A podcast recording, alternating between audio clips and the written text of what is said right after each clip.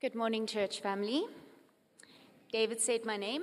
I'm Christina. I'm on staff here, and I also belong to the Carlswold North Lifestyle Estate. I see a, a number of us here this morning. We meet on Wednesday evenings, and if you'd like to know more, you can contact Eric Vandentop Top. Our Bible reading this morning, Ezekiel thirty-seven, verses one to fourteen. The hand of the Lord was upon me, and he brought me out in the spirit of the Lord and set me down in the middle of the valley. It was full of bones. And he led me around among them. And behold, there were very many on the surface of the valley. And behold, they were very dry. And he said to me, Son of man, can these bones live? And I answered, O Lord God, you know. Then he said to me, Prophesy over these bones and say to them, O dry bones, hear the word of the Lord. Thus says the Lord God to these bones, Behold, I will cause breath to enter you, and you shall live. And I will lay sinews upon you, and will cause flesh to come upon you, and cover you with skin, and put breath in you, and you shall live, and you shall know that I am the Lord. So I prophesied as I was commanded, and as I prophesied, there was a sound, and behold, a rattling, and the bones came together, bone to bone. And I looked, and behold, there were sinews on them, and flesh had come upon them, and skin had covered them, but there was no breath in them. Then he said to me, Prophesy to the breath, prophesy, Son of Man, and say to the breath, Thus says the Lord God, Come from the four winds, O breath, and breathe on these slain, that they may live. So I prophesied as he commanded me, and the breath came into them, and they lived and stood on their feet, an exceedingly great army. Then he said to me, Son of man, these bones are the whole house of Israel. Behold, they say, Our bones are dried up, and our hope is lost. We are indeed cut off. Therefore prophesy and say to them, Thus says the Lord God, Behold, I will open your graves and raise you from your graves, O my people, and I will bring you into the land of Israel, and you shall know that I am the Lord, when I open your graves and raise you from your graves, O my people. And I will put my spirit within you, and you shall live, and I will place you in your own land. Then you shall know that I am the Lord. I have spoken, and I will do it, declares the Lord. This is the word of God. Thanks be to God. Thank you, Christina, for that Bible reading. Please keep your Bibles open to that verse, uh, that scripture. We're going to be uh, looking at it under the theme of A New Hope. Um, this is quite a well-known passage. If you don't know it, uh, by the end of today, uh, you will know it. It is a message of hope uh, that God preaches, uh, brings through his prophet Ezekiel to a people who are going through a hopeless time. And my prayer is that somebody who came in hopeless uh, would walk out uh, with much more hope. It is a timely message as we end off uh, twenty twenty-three. So keep your Bibles open there. I'm going to pray for us, that God will help us as we look into his word. So please bow your heads as I lead us in prayer. Our Heavenly Father, we are so thankful that you've seen us to uh, to this day.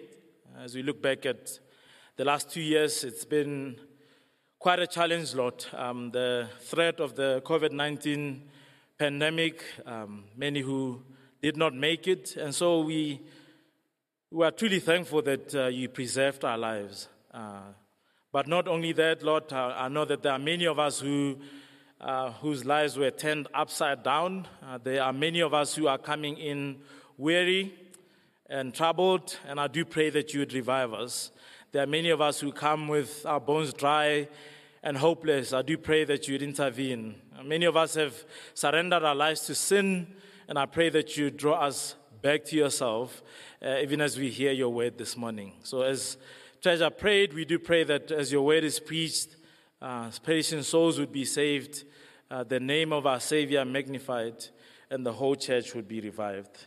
And it is in Jesus' name that we pray. Amen. Amen. Um, I wonder how many of us remember those uh, those words, like send through the hourglass, so are the days of our lives. Um, you know, I thought even at the eight o'clock, I thought it was just black women who was that so, but clearly uh, every single uh, family here in South Africa watched that show. Uh, come six thirty, uh, those words would ring uh, at the back uh, in, on our T Vs, like send through the hourglass, so are the days of our lives. As kids, we knew that this was time to close the books. Homework was done. It was time to now enjoy family time uh, as we watch T V. Uh, those were the opening lines of a famous soap series uh, called Days of Our Lives. Uh, Days of Our Lives was uh, a depiction of life in its mess, in its beauty, and the juicy parts of life. Uh, I wonder if you remember that. My aunt loved that show. My aunt made sure that we watched the show. I ended up loving the show. I grew up with the show. We grew up with the characters, um, and we almost became one with those characters uh, as uh, as we grew older. Whenever someone would die, we would feel connected to them, we would feel sad. Whenever someone got married, we were excited uh, about it. Uh, that was us and uh, Days of Our Lives. Do you guys remember that lady called Sammy? Samantha Brady. We all hated her for being a home wrecker, but we loved her uh, for the juicy uh, um, parts that she brought to the show. Like sent through the hourglass, so are the days of our lives. What does that mean? Uh, what does it mean? It means that life is short, uh, life fades away, and as sand passes through the hourglass, um, the days of our lives pass um, pass by. I brought a, an hourglass or a fifteen minutes glass um, this morning for, for the kids.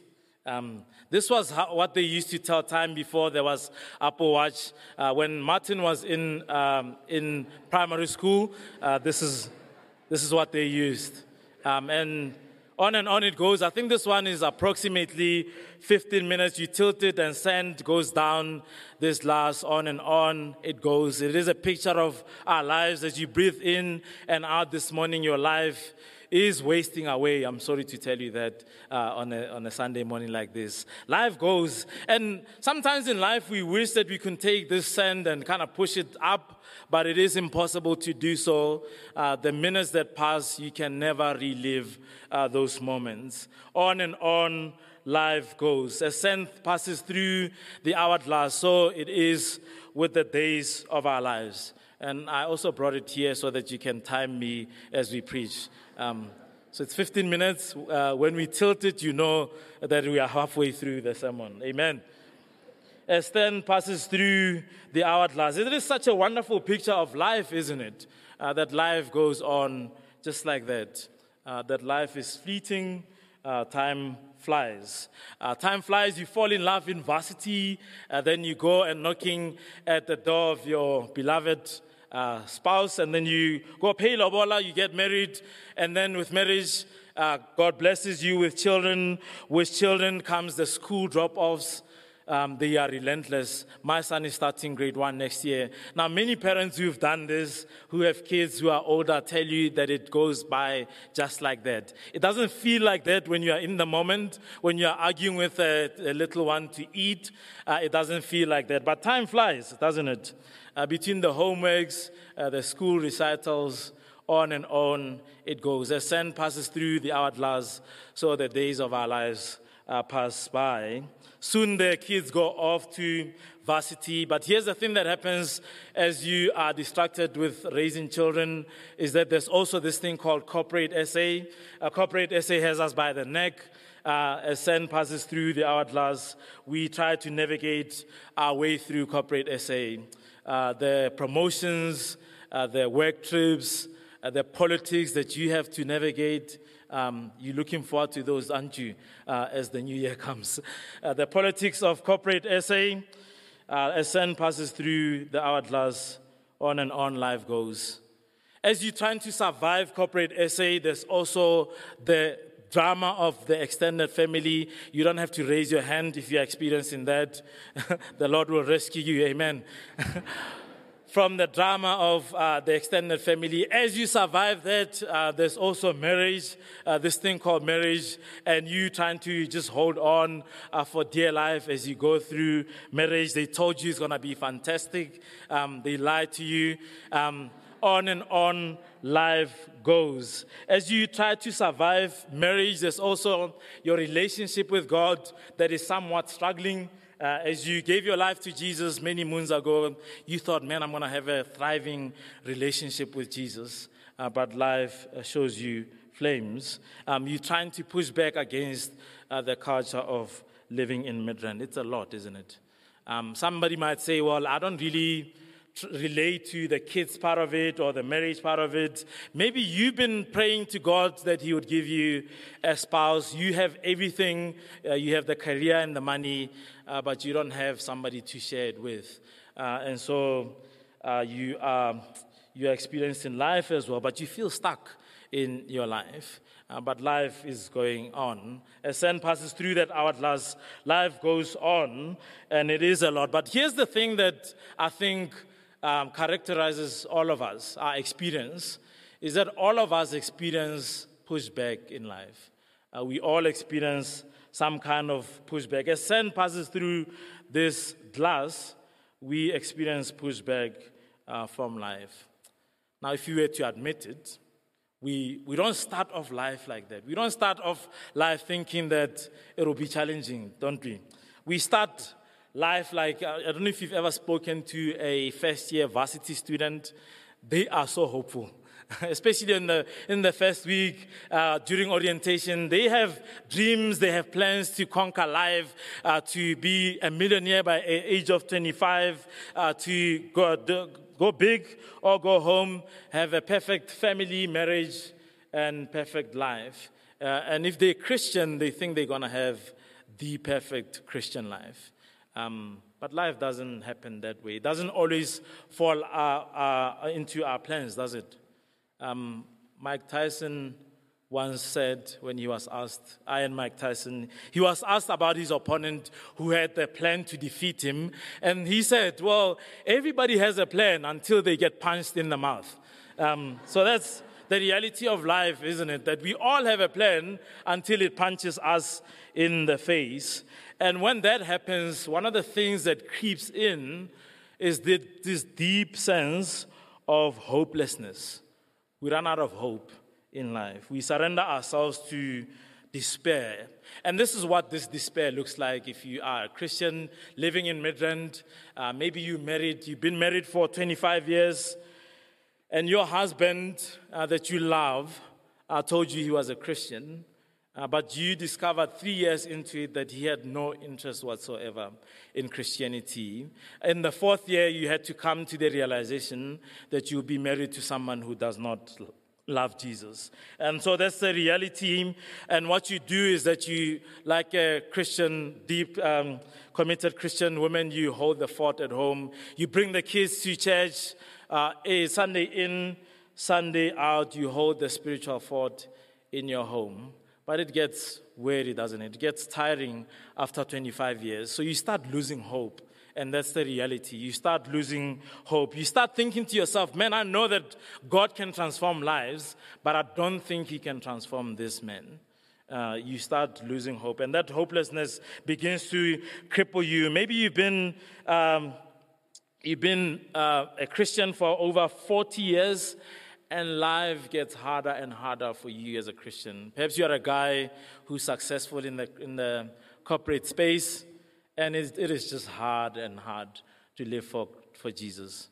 Um, the reality of corporate space is that the weekend aways become hook-up sessions where married people sleep with married people, and you're just finding it difficult to remain a Christian. Things are tough at home, and you're just thinking, man, I've been offered so many times uh, an offer to just break covenant, uh, and it begins it begins to look uh, look more attractive. And so the, the the the desire to to disobey becomes crippling to you. You begin to become hopeless. Perhaps you've been alive for many moons. I see gray hairs in our midst. I'm not going to point where. Um, and, and the thing about being alive is that uh, again, this sense of hopelessness creeps in, especially when you look at not just your personal life, but life in South Africa. Uh, there are many stats of abuse, there are many stats of murder, um, like we've seen in the news recently. And so you begin to think to yourself, man, I, I'm not a Christian, but I, I'm just in this country for the paycheck. If I could afford it, I'll be out of here. Uh, that's a deep sense of hopelessness that creeps in into our lives. Uh, maybe you battle depression, an abusive relationship, or you lost your job. That's the experience of many people in our country. Maybe you have a job, you have all the money in the world, but things at home with your kids are just tough. Uh, they don't like you. Uh, they've been raised by your money, and all they, they ever wanted was a relationship with you, and you've lost hope in reviving that relationship uh, with them. Life is pushing back. It is punching us, if we were to be honest, uh, in the face. Uh, as sand passes through that hourglass, there is this looming sense of hopelessness. And so as we end off twenty twenty-three, I wonder what God would say to us uh, as people who experience that hopelessness. Um, he would say that we ought to be, as Christians, people of hope. And he would say to you, if you are struggling, that you have a God that you can run to when you are running out of hope. You have a God that you can run to when you are running out of hope. And that was the message that Ezekiel came bringing to uh, his people. If you still have your Bibles open in Ezekiel thirty-seven, this is the message of hope for a hopeless nation. As Ezekiel experiences hopelessness in his own personal life and in uh, on a national level, life is throwing punches uh, at him. And God's message of judgment is, um, is on his lips, uh, but also the message of hope that he goes on to preach for about twenty years. Uh, as you read commentators, they tell you that uh, on the personal front, Ezekiel is the man who had it all and lost it all. He was a typical middle-class, upper-middle-class kid, went to a private school, trained in the ways of uh, the priest. He had his life set uh, for him. He was going to become a priest. He was going to minister in Jerusalem to God's people. And so his future looked bright until that day that the Babylonians came to invade, until that day when the, the rug, as the English say, was uh, uh, pulled from under his feet. Uh, he lost everything. He lost his home. He lost the security of being in Jerusalem. He and other gentlemen were shipped off as the elite of society to Babylon to re-indoctrinate them and to conquer them as the nation and to destroy any hope of them ever rebuilding themselves as a nation. So he was experiencing this. To make matters worse, if you read chapter twenty-four, Ezekiel experiences one of the toughest things that I think any person can experience, the loss of a spouse. Uh, he loses uh, his wife. To make matters worse, he has to go on prophesying as if nothing happened. He has to go on as if he hadn't lost uh, anyone. Uh, one commentator says that he, Ezekiel, experienced the judgment, the judgment of God to the fullest, except for death itself. And the question whether anything lay ahead for a people of Yahweh was a personal matter to him. Uh, it was personal for Ezekiel. In chapter one, verse one, he begins to prophesy. If you have your Bibles, turn there to chapter one, verse, verse one. We are told, this is around five hundred ninety B C, in the thirteenth year, in the fourth month, on the fifth day of the month, I was, as I was among the exiles by the, by the Chebar Canal, the heavens were open and I saw visions of God. He begins to prophesy ten or thousand rather kilometers away from home. Uh, he's caught up with uh, with the exiles, far from his his home. I don't know if you know those words. He must have been penning those words from Psalm one thirty-seven. Uh, this is not Bonnie M's lyrics. It is Psalm one thirty-seven.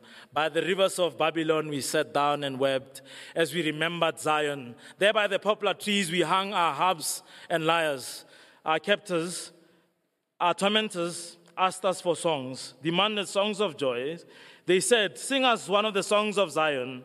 How can we sing songs of the Lord when we are in a foreign land? This is what Ezekiel is feeling as he is in a foreign land. How can I sing about the joy of God in this situation?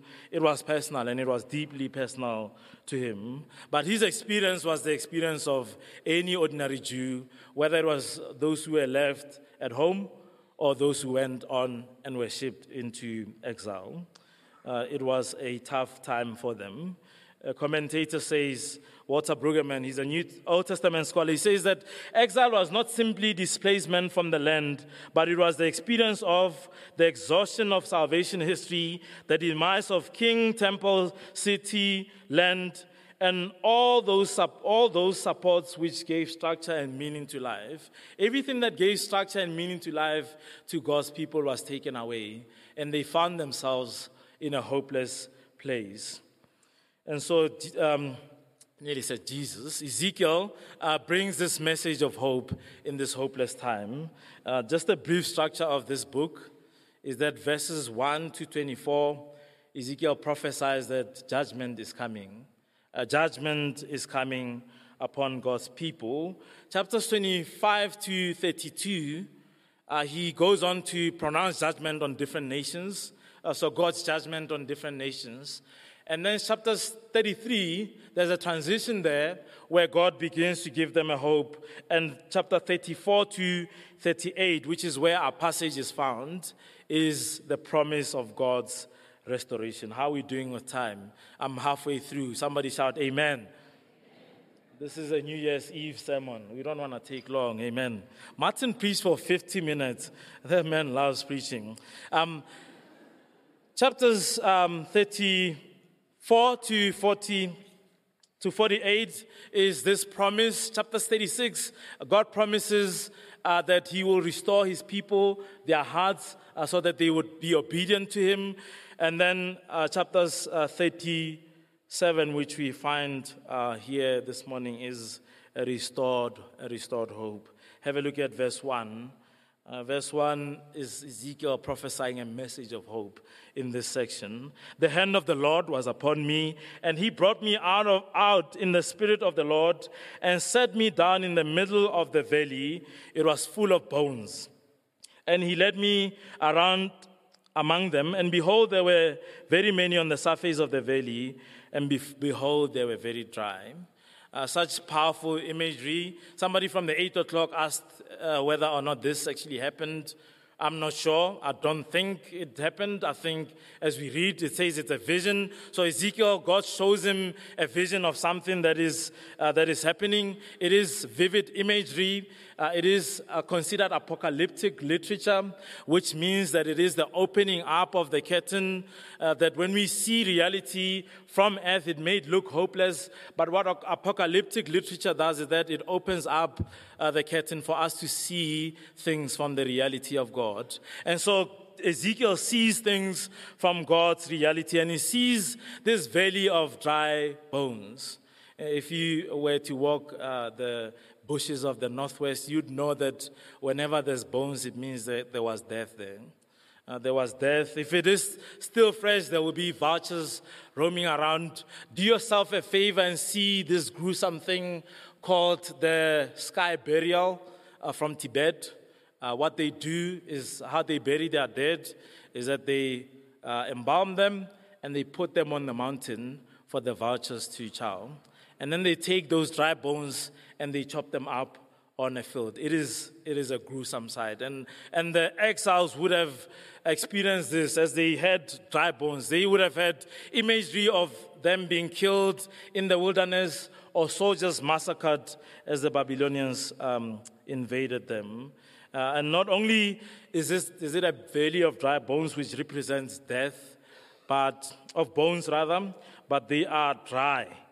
Uh, they were very dry, and dryness represents uh, this that this situation had been going on for quite a lo- long time. It was a hopeless uh, situation, and Ezekiel has to walk among these bones uh, as he sees this vision, as God shows him this hopelessness. Uh, jump over to verse three. Uh, so our imagery introduces us to this valley of dry bones, but the God of the Christian story is a God who doesn't leave his people in this hopelessness. Uh, verse three, we see him intervening uh, as he speaks to his word to Ezekiel. Verse three, and he said to me, Son of man, can these bones live? And I answered, O Lord God, you know. Then he said to me, prophesy over these bones and say to them, O dry bones, hear the word of the Lord. Thus says the Lord to, the, to these bones, behold, I will cause breath to enter you, and you shall live. And I will lay sinews upon you, and will cause flesh to come upon you, and cover you with skin, and put breath on you, and you shall live, and you shall know that I am the Lord. Can these bones live in verse uh, verse three? I think that is such a trick question, isn't it? Of course they can't live, God. Of course dead bones don't come to life. It is a hopeless situation. How can you even ask me that question? Uh, but Ezekiel answers it quite well, doesn't he? He says, Oh Lord, you know, you are the creator of all, all things. Now, commentators tell us that this question wasn't so much uh, the question of uh, whether these bones can come to life. The question for the exiles was not whether Israel was dead, nor whether God can raise the dead. The question was, does God intend to raise the dead? Uh, so the question that God is asking Ezekiel, the creator of the universe, is that, do you think I intend on raising these bones? Uh, it is the question of, does God care? Uh, does he intend to save his people? And I think that's one of the deepest questions that the twenty-first century is asking. Previously, in the modern era, people used to ask the question uh, like, does God exist? But in our day and age, people want to know, does God care about us? Does God care about me? I know that he's powerful. I know that he can do all these things. But does he care about the details of my life? And perhaps you've asked yourself that question as a Christian. Does God care about my life? Verse seven, indeed, he does care. Uh, he does care because he intervenes.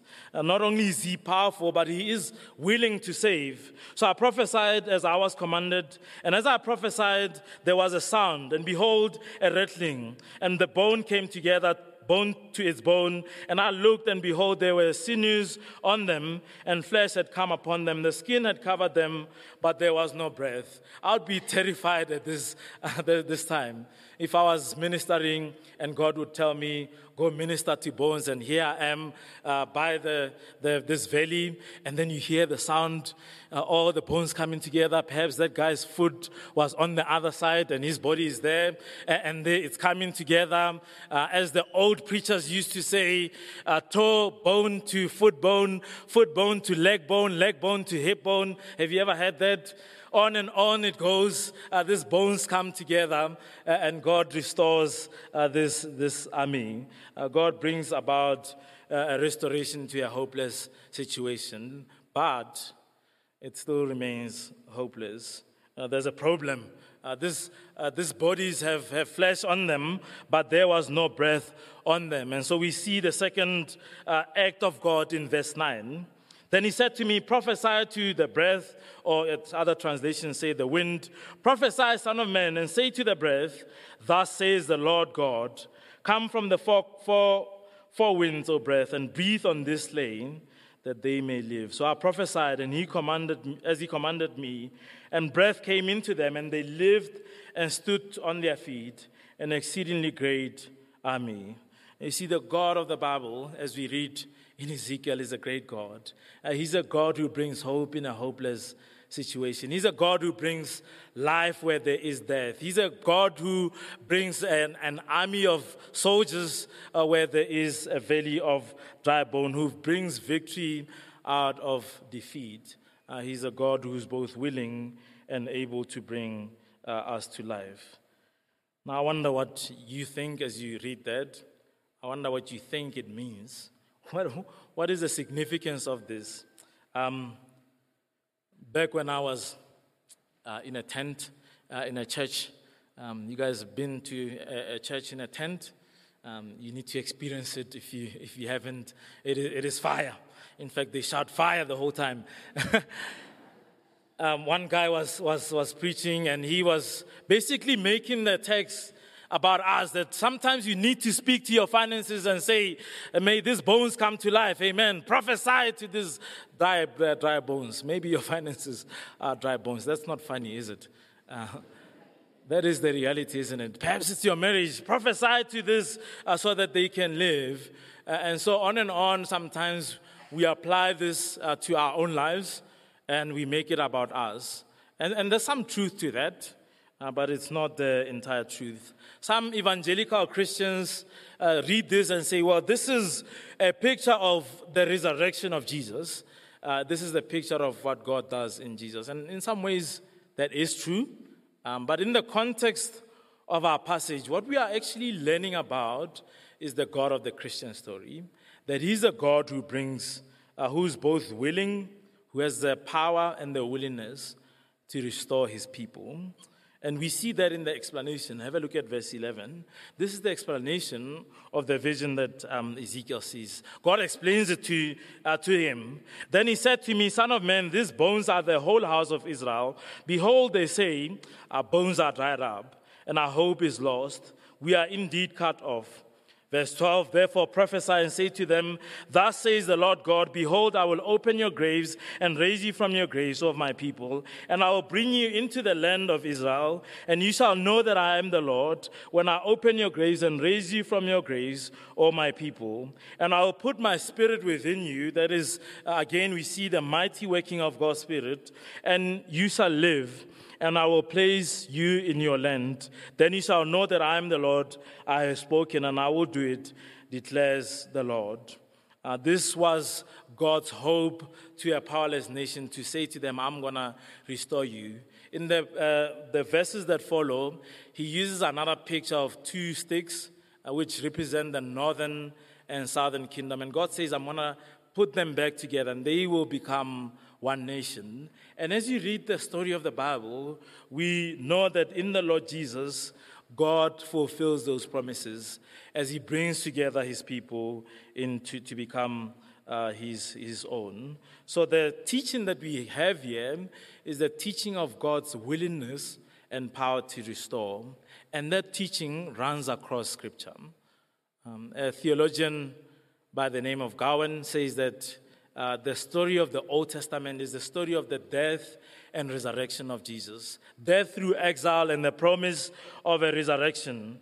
And so as we end off, God wants us to remember that we have a God that we can run to when our hope runs out. And he is that God who is both powerful and willing uh, to save us. I'm going to end it with quick three points.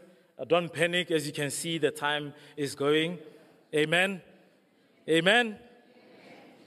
The points, the quick points are that hope comes from God. Our hope comes from God. Our hope, hope rather, is an integral part of the Christian life. And lastly, hope is the only thing that we have as we enter twenty twenty-four.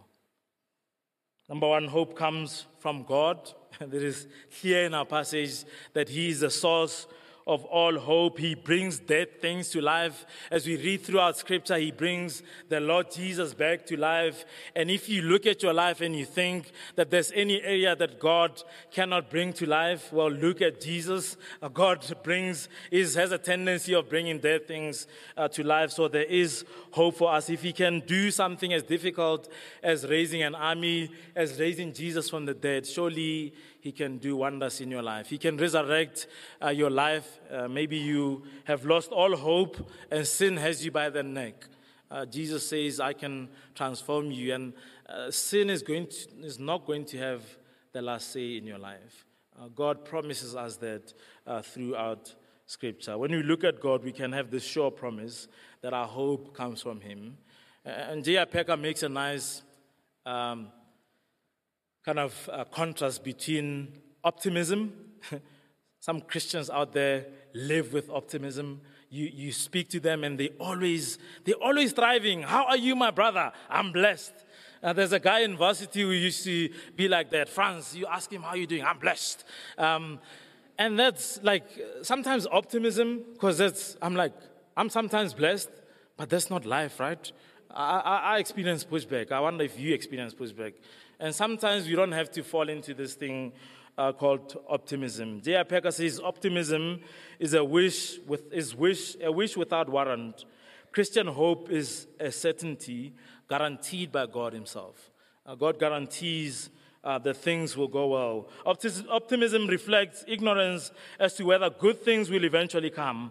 Christian hope expresses knowledge that every day of his life and every day, every moment beyond it, the believer can say with truth, on the basis of God's own commitment, that the best is yet to come. You and I can say the best is yet to come, no matter what life throws our way, because we know that the best can only come because of Jesus. We're not Ezekiel standing there having to prophesy. God has done it all for us. Sin will not have a last say in our lives. Death itself will not have the last, the last say in our lives. Uh, we can look to God for our hope and um, our trust. That is part of what the Christian story is about, which brings us to our second quick point, uh, which is that hope is part of the Christian life.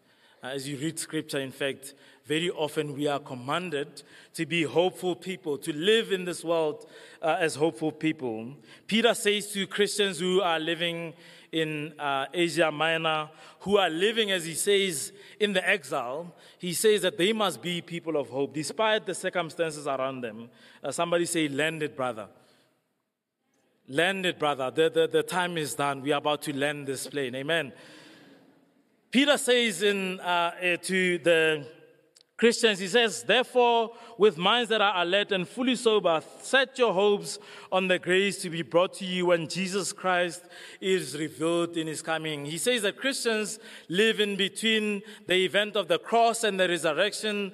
Uh, Jesus rose again, and we live awaiting the return of Jesus. So we can have this sure hope, and we can live with this as part of our Christian life. Hope is at the center of our lives. N T Wright put it beautifully. He says, to hope for a better future in this world, for the poor, the sick and the lonely and depressed, for the slaves, the refugees, the hungry and homeless, for the abused, the paranoid, the downtrodden and despairing, and in fact for the whole wide, wonderful and wounded world.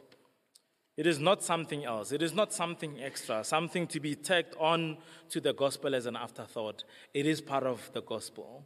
Christians are, are to be people of hope because we look to the God of hope. That when we run out of hope, we can run to the God of hope. And as we land it, I want to say that hope is the only thing that we have in twenty twenty-four. Hope is the only thing that we can hold on to.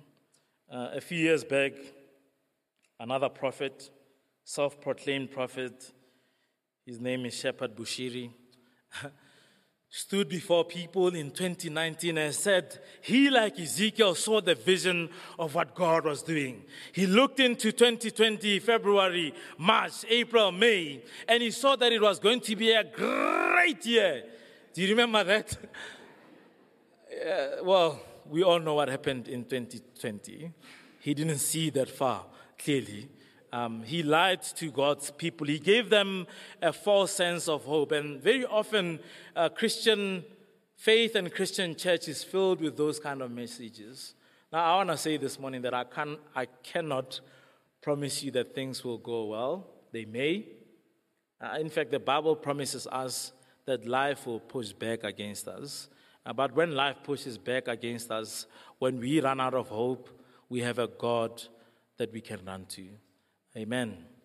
Let me pray for us that he will help us uh, this um, this morning.